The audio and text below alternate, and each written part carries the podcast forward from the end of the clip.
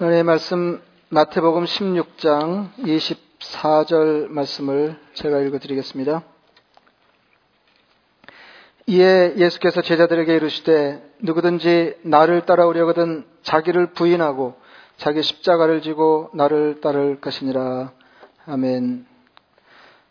어, 그 2주 전에 예비 말씀드렸습니다만 오늘 주님 말씀에 따르면 기독교 영상은 십자가 영상입니다. 기독교를 대표하는 상징 한 가지를 들라고 그러면은 뭐 예외 없이 십자가를 예, 떠올리게 될 것입니다. 예, 그러니까 누가 뭐래도 어, 부인할 수 없을 정도로 어, 기독교 어, 신앙을 이끄는 것은 십자가이고 그렇게 기독교를 십자가의 종교라고 할 때 그 십자가는 주님의 십자가와 주님의 주님을 따르는 사람들의 십자가다. 그런 말씀도 이미 드렸습니다. 그러니까 요약하면 십자가 영상이라고 하는 것은 자기 십자가를 지고 주님의 십자가를 따라가는 것이다 하는 말씀도 드렸습니다. 오늘은 자기 십자가가 무엇인지 좀 살펴보겠습니다. 오늘 그 어, 이게 다시 말씀을 드리냐면은 2주 전에 제가 그 이 말씀을 드렸는데 이제 끝나고 나서 친교실에서 어, 이야기를 나누게 된 모양입니다. 그 우리가 자기 십자가를 지고 주님의 십자가를 따라가야 하는데 자기 십자가가 뭐야? 그러니까 옆에 분이 확신 있게 몰라 그랬다는 거 아니에요?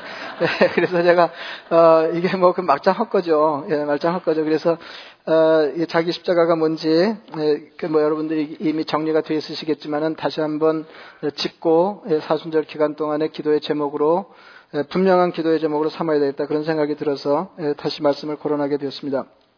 어, 뭐, 그, 기회 있을 때마다 귀에 딱지가 않도록 자주 반복하여 드리는 말씀이지만은, 신앙생활은 하나님께 무엇인가를 받아서 다른 사람에게 건네는 과정에 내 삶이 한없이 풍성해지는 것이다. 어, 이제 그렇게 말씀을 드렸습니다. 그러니까 다시 말하면 하나님과의 관계가 다른 사람들과의 관계로 확장될 때 비로소 온전한 신앙생활을 할 수 있습니다. 그러니까 신앙생활이라고 하는 건 하나님의 관계 또 한편으로 이웃과의 관계인데 이 둘은 떨어져 있는 게 아니고 그래서 하나님과의 관계가 이웃과의 관계로 확장될 때 온전한 신앙생활을 할 수 있다 이렇게 말씀드렸지만은 사실인즉슨 하나님과의 관계가 이웃과의 관계로 드러나지 않으면 그것은 신앙생활이라고 하기가 어렵다 이제 그런 말씀입니다.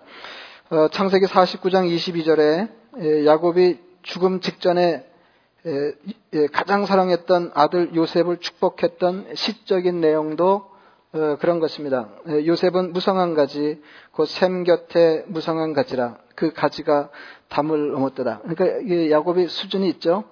이제 그이 세상을 떠나가면서 사랑하는 아들을 축복하는 중에 가장 사랑하는 아들을 향해서 어, 준 축복의 내용, 요셉은 무성한 가지, 곧 샘 곁에 무성한 가지라. 그 가지가 담을 넘었더라. 하나님께 받은 은혜와 복을 다른 사람에게 건네는 것, 내가 하나님께로부터 누리는 것들을 다른 사람들도 누리게 하는 것입니다. 예, 그러니까 신앙생활이라는 게 복잡한 게 아니거든요. 그러니까 하나님께 뭘 받지 않고서는 출발할 수가 없고 또 받은 것을 다른 사람에게 건네지 않고서는 신앙생활이 마무리될 수 없다 이제 그런 말입니다. 그러니까 이게 말하자면 어, 성교 정신인데 성경에서는 이것을 구제 이렇게 말하기도 하고 다른 사람을 접대하는 것이다 아, 이렇게 말하기도 합니다. 그러니까 이제 이런 얘기를 들으면은 아 이게 이게 그 하나님과의 관계가 이웃 이웃에게 확장되는 그 캐테고리 안에 들어가는 거다. 이제 이렇게 이해하시면 될 것입니다. 내가 가진 자원을 활용해서 다른 사람의 생명과 풍성한 삶에 기여하는 삶을 사는 것. 이것이 성교적인 삶입니다. 그러니까 예수 믿으면은 어, 그 성교적인 삶을 살아도 되고 안 살아도 되는 게 아니라 예수 믿으면 당연히 에, 그 하나님 하나님이 기대하시고 예수님이 우리에게 가르치시는 삶을 살아야 되는데 에, 그 하나님이 기대하시고 예수님이 우리에게 명하신 삶의 내용이 에, 결국은 예, 성교적인 삶이다. 어, 그러니까 이웃을 향하는 삶이다. 이제 그런 말씀입니다. 어, 주님께서 십자가 죽음을 처음으로 제자들에게 얘기하셨을 때 제자들이 놀라고 당황하였습니다. 그러니까 그리스도의 죽음을 예, 도무지 이해할 수 없었습니다. 그때 예, 주님께서 한마디 덧붙이신 것이 오늘 말씀입니다. 예, 그러니까 이제 그때 정황으로 들어가야 이 말씀이 조금 생생하게 어, 그, 이해가 될 수 있는데 그 예수 그리스도 그리스도의 죽음을 이해하지 못해서 당황해하는 제자들에게 주님은 거듭 놀라운 말씀을 주셨는데 그게 이제 오늘 본문입니다. 그리스도가 십자가에 죽는 것이 놀라우냐? 나를 따르는 너희들도 십자가에 죽어야 한다.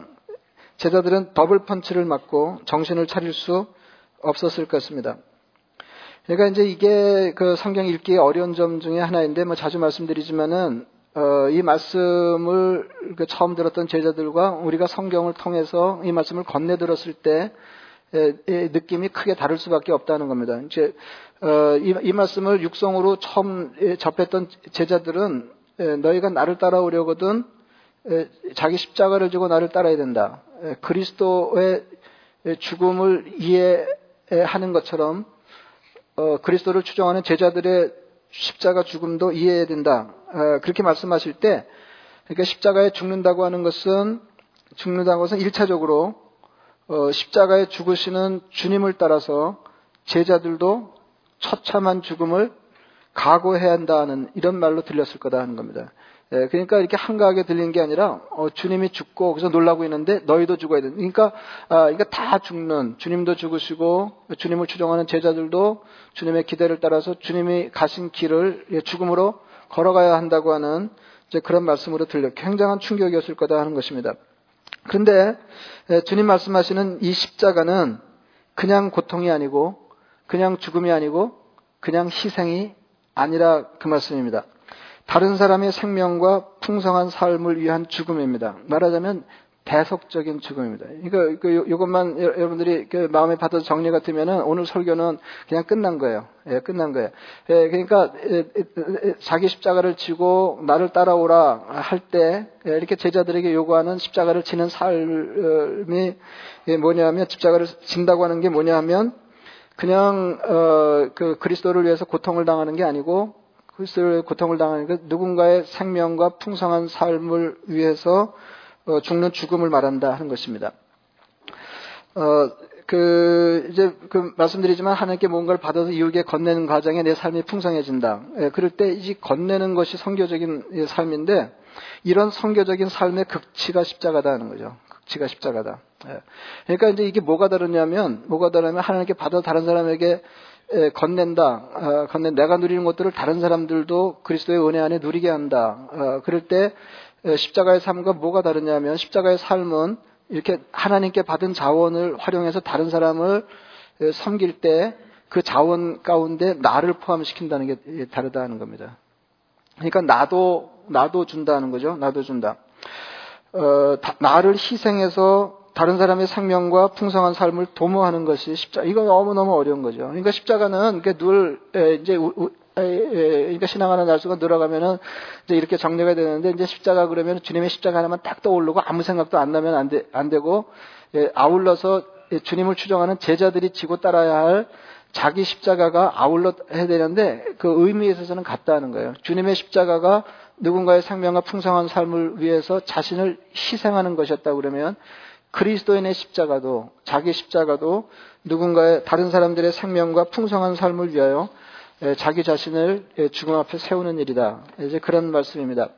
그래서 어, 십자가를 지고 주님 따르는 삶을 실행하려면 자기를 부인하는 과정이 반드시 필요합니다. 그래서 누구든지 나를 따라오면 자기를 부인하고 자기 십자가를 지고 나를 따를 것이니라. 그러니까 십자가를 자기 십자가를 지고 주님을 따르려고 하면은 그 자기를 부인하는 과정이 꼭 필요한데 이게 어렵다는 거죠. 이게 어렵다. 자기 부인이 어렵다. 예, 자기 부인이 어렵다. 이게 그래서 이게 어, 아, 마 그냥 그 눈을 어, 이렇게 반쯤 감고 몽롱한 상태에서 설교를 듣는 사람들 중에는 아, 자기 부인이 어렵다니까 다른 집 부인도 어려운 부인이 있나 보다 이렇게 생각하시면 안 돼.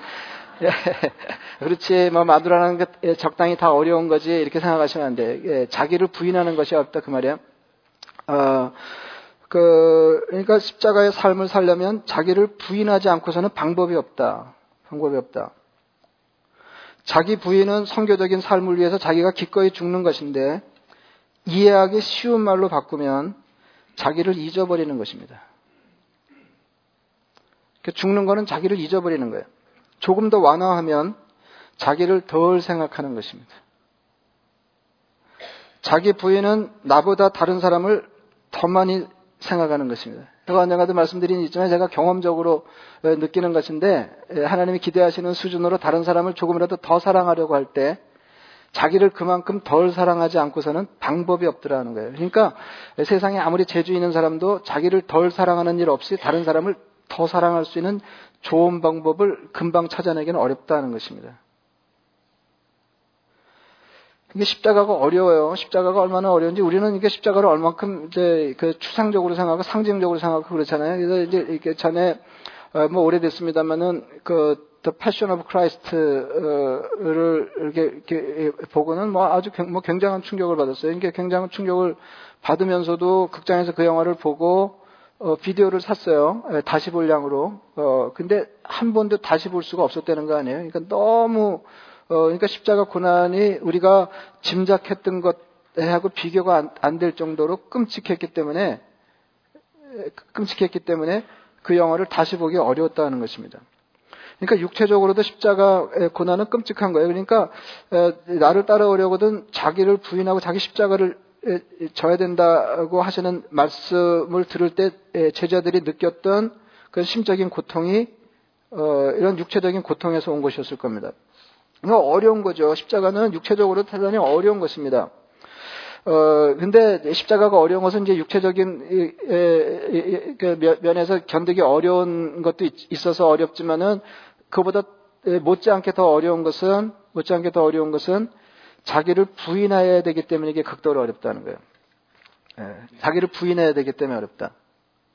그래서 조금 딱딱한 말로 하자 그러면은 그리스도인의 삶의 목표는 자기를 실현하는 데 있지 않고 그리스도를 실현하는 데 있습니다.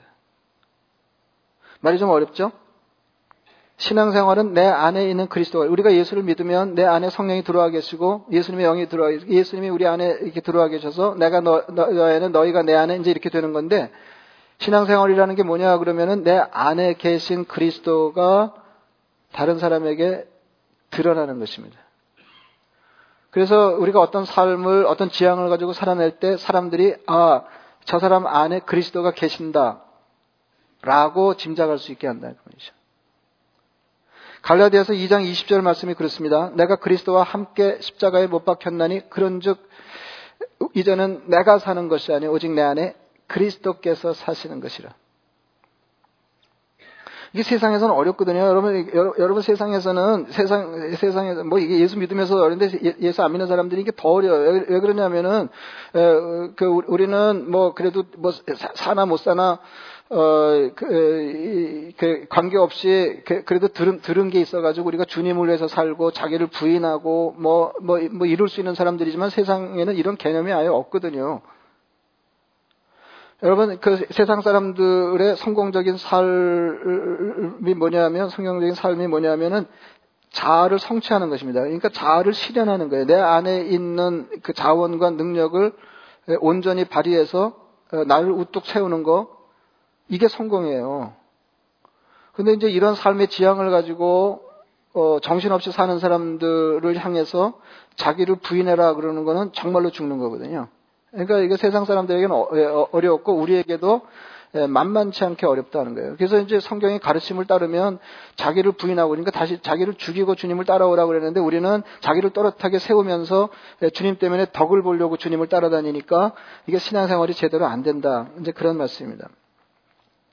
근데 이제 이게 가능한 것이 가능한 것이 성경에 보면 이게 제자들이 참 좋은 예요. 그 제, 제, 제 자들이 이게 자아 중심의 삶에서 그리스도 실현의 삶으로 돌아선 좋은 예를 우리에게 보여주고 있다는 것입니다. 어, 뭐 자주 말씀드리지만 복음서에 나오는 제자들의 면면을 보면 우리하고 별반 다를 게 없다고 느껴질 정도로 제자들이 시원치 않잖아요. 그러니까 주님을 따르면서도 자아를 실현하는데 그 삶의 목적이 있는 것처럼 보인다 하는 거죠. 어, 사도가 코 고는 소리에 실린 제 쪽글을 한 편 읽어드리겠습니다. 이게, 이게 왜 읽어드리냐면은 그, 딱이 할 얘기가 없기 때문에 그냥 제 글을 인용하는 거예요. 예. 내가 붙들고 있는 자아를 청소해내고 주님을 제대로 모셔드리는 일이 얼마나 어려운가. 그 자아를 청소하는 게 어렵습니다. 나의 삶을 주님이 사시는 공간으로 만드는 일에 나는 얼마나 손이 서툰 목공인가? 왜 나는 충분히 예수당이지 못한가? 어찌하여 주님의 깃발을 손이 떨어져 나가도록 흔들며 그분의 삶을 살지 못하는가? 도대체 왜 아직도 내 이름이 적힌 깃발이 나부끼기를 바라는가? 주님이 죽으러 가시는 예루살렘 길에서 내 자리, 내 자리, 자다 일어나 봉창 두드리는 소리를 하던 그때 그 제자들과 나는 왜 서럽게도 똑같은가? 이것이 복음서에 나타난 제자들의 면모였습니다. 그러나 사도행전에 건너오면 이렇게 주님께서 승전, 승천, 하시고 복음으로 세상을 제자들에게 위임하시고 가신 뒤에 제자들이 그 사역 가운데 보여주는 어, 면면을 굉장히 이게 뭐, 뭐 어떻게 달라져 이렇게 달라질 수 있을까 생각될 정도로 제자들은 전혀 다른 삶을 살았습니다. 제자들은 자기를 부인하면서 주님을 따르는 그리스도 실현의 삶을 살아내고 있다 하는 것입니다. 전혀 다른 사람들이. 전혀 다른 사람이 됐어요. 더 놀라운 것은 이렇게 힘겨운 삶을 살면서 행복하더라는 거죠. 그 힘겨운 삶을 행복하게 살아내더라는 것입니다.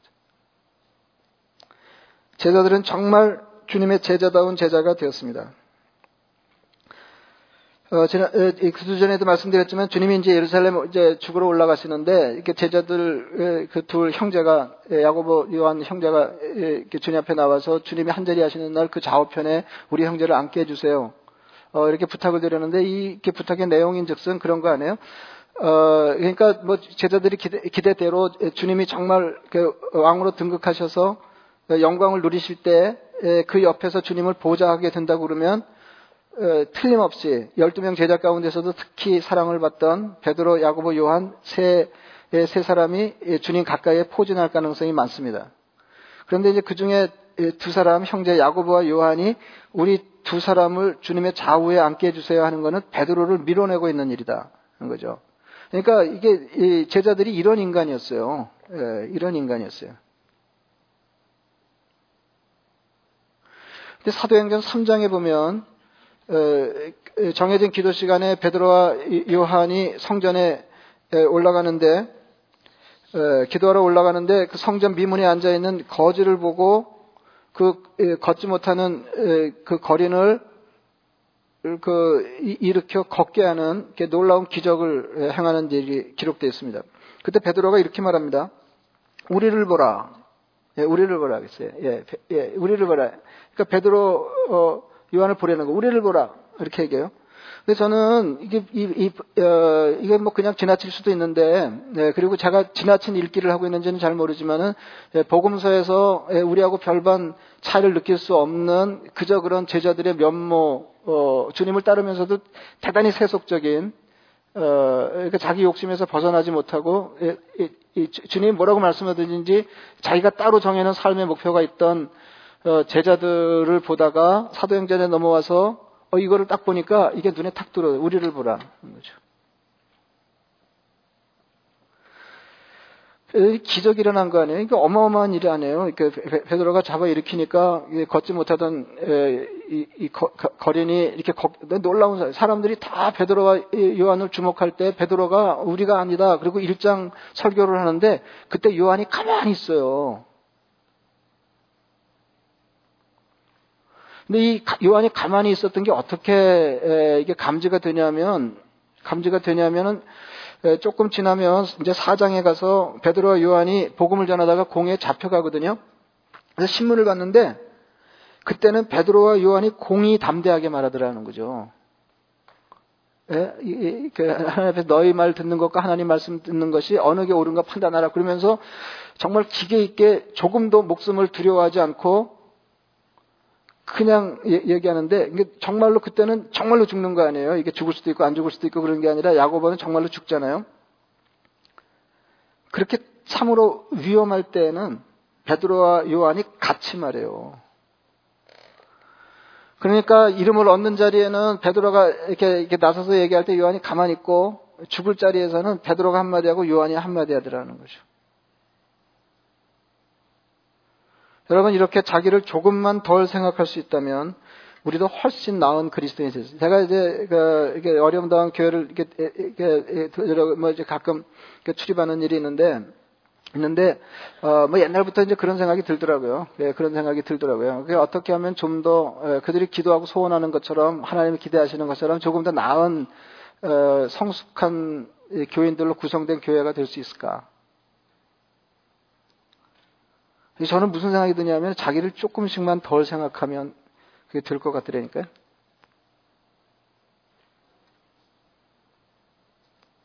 자기를 조금만 덜 생각할 수 있으면 훨씬 더 의적한, 의젓한 인간, 품이 있는 그리스도인이 될 수 있습니다.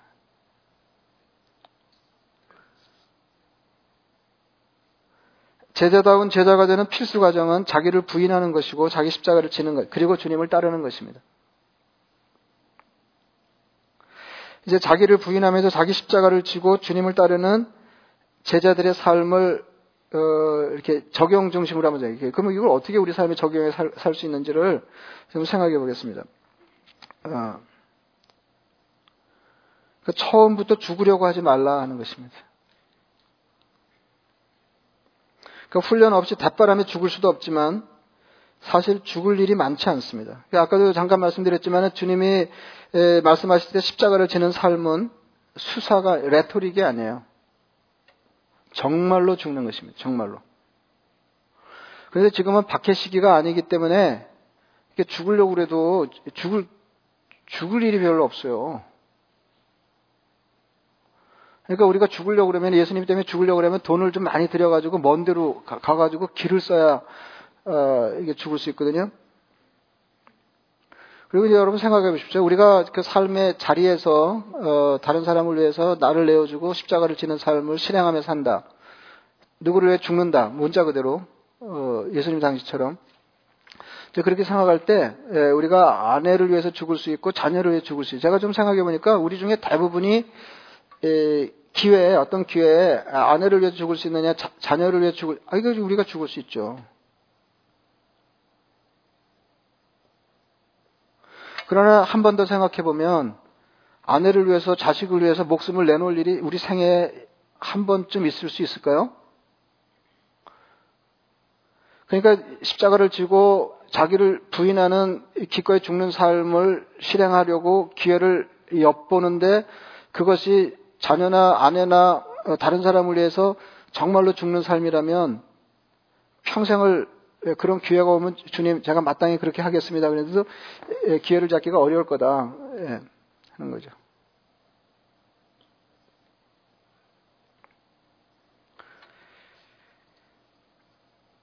정말로 죽는 것은 현실적으로 정말로 죽는 것은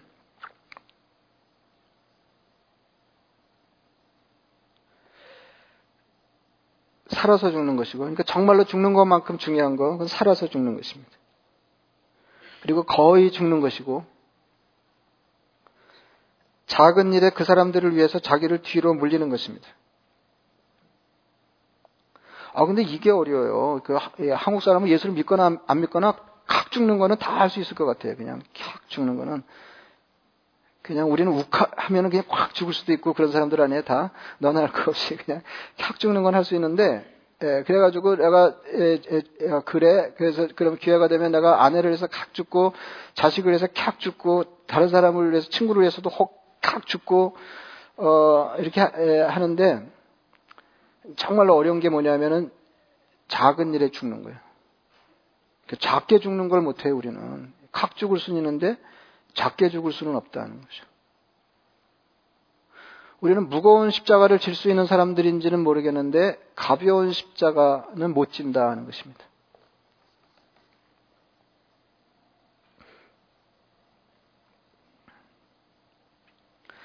우리가 어떻게 자기를 물리고 다른 사람들을 더 많이 생각하면서 하나님이 기대하시는 성교적인 삶을 살 수 있을까요?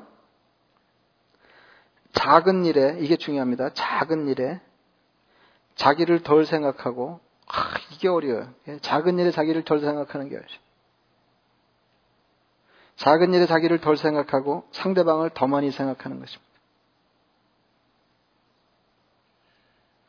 그래서 지난번에 십자가 영성에 대해서 설교한 뒤에 부른 그 마지막 찬송이 적용으로 기가 막히다 하는 말씀을 드렸습니다.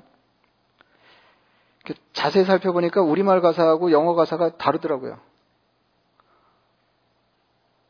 근데 영어 가사는 제가 영어기 때문에 잘 모르겠고 우리말 가사가 이게 기가 막힌 그러니까 번안을 했는데 이게 기가 막힌 거예요. 찬송가 216장 3절입니다. 주님의 십자가 나도 지고 와, 이게 이게 에, 기독교를 아는 거예요. 주님의 십자가 나도 지고 그럼 신앙생활이 문제를 아는 거예요. 주님의 십자가 나도 지고 그러면 주님의 십자가도 이해되고 내 십자가도 이해되는 거 아니에요. 주님의 십자가 나도 지고 신실한 믿음과 마음으로 형제의 사랑과 친절한 위로를 아, 이게 갑자기 확 그 이렇게 톤이 왜 이렇게 달라져요? 십자가 지고 뭐 이랬는데 형제의 사랑과 친절한 일을 그 이게 중요해요. 주님의 십자가를 놔둬지고 주님의 죄를 따르는 삶이 구체적으로 뭐냐? 일상에서 뭐냐? 그러면 형제의 사랑과 친절한 위로를 네게나 베푸는 것입니다.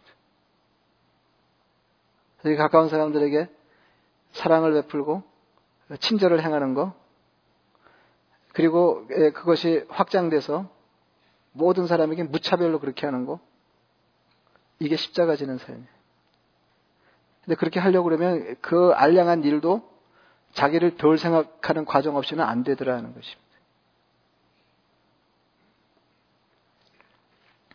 우리 교회 어느 형제님이 어, 이렇게 나이가 적지 않은데 뒤늦게 본인 얘기에 뒤늦게 신앙적으로 철이 들었어요.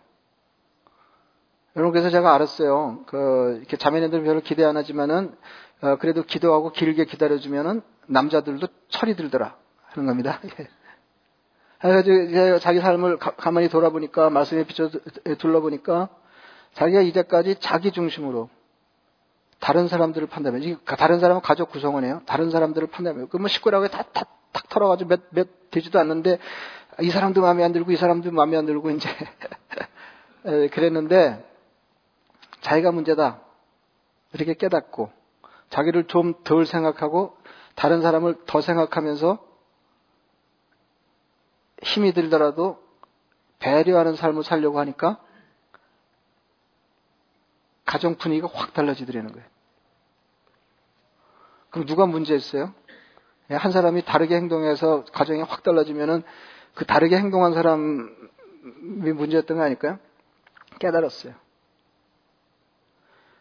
그리고 너무 마음이 평안하더라는 거 아니에요. 그래서 요새, 요새, 요새는 가끔 그런 생각이 든대요. 왜 무슨 집에 집안에 해프닝이 있으면 하, 옛날에 나라면 이렇게 했을 텐데 그리고 다르게 한다는 거 아니에요.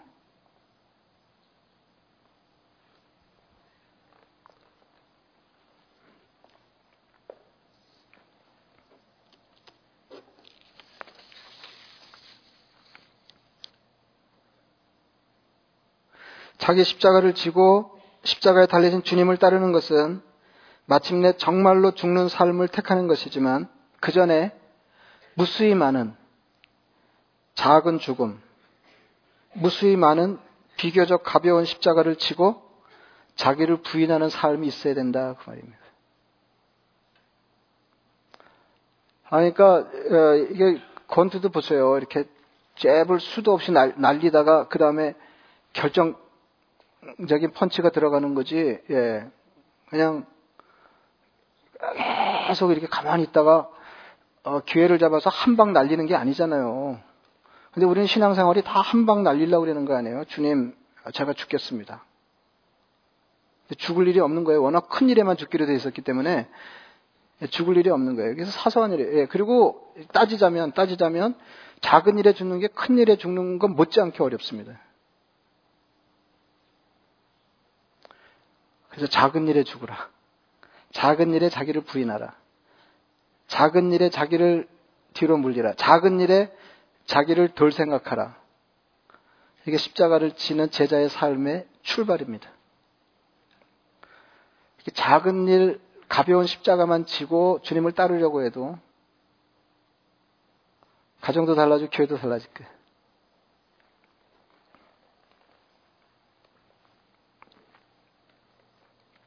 정리하겠습니다.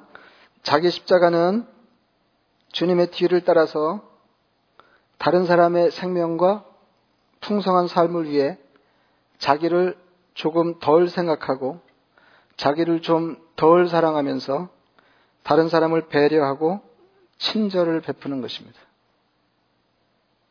복음을 전하면서 어려움 당하는 건 물론 우리가 너무 잘 알으니까 따로 말씀드리지 않는 거예요.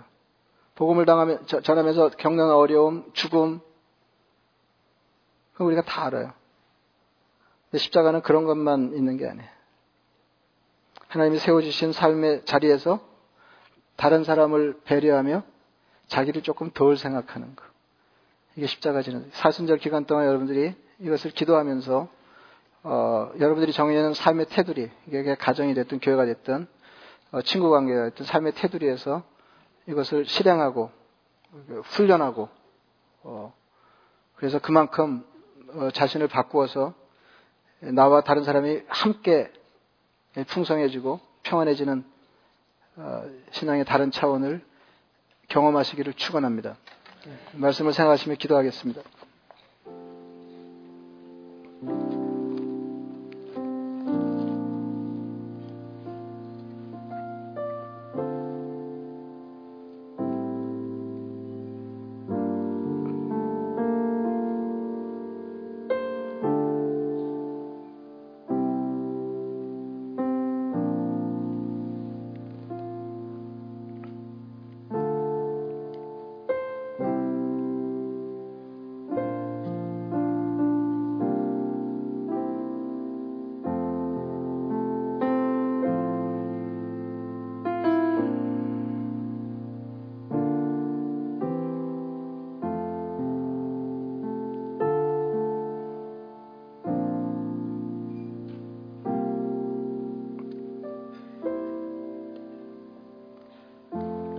자비하신 아버지 하나님 주님의 십자가 한편으로 자기 십자가를 묵상하게 하옵소서. 주님이 저희들에게 기대하시는 누군가의 생명과 풍성한 삶을 살해내기 위해서 자기를 조금 덜 생각하고 자기를 좀 덜 사랑하고 그만큼 다른 사람을 더 사랑하기 위해서 다른 사람을 배려하며 친절을 행하는 작은 일에 자기를 부인하는 성교적인 삶을 살게 하여 주옵소서. 그래서 나도 평안하고 다른 사람의 삶도 풍성해지는 것을 아울러 경험하게 하옵소서.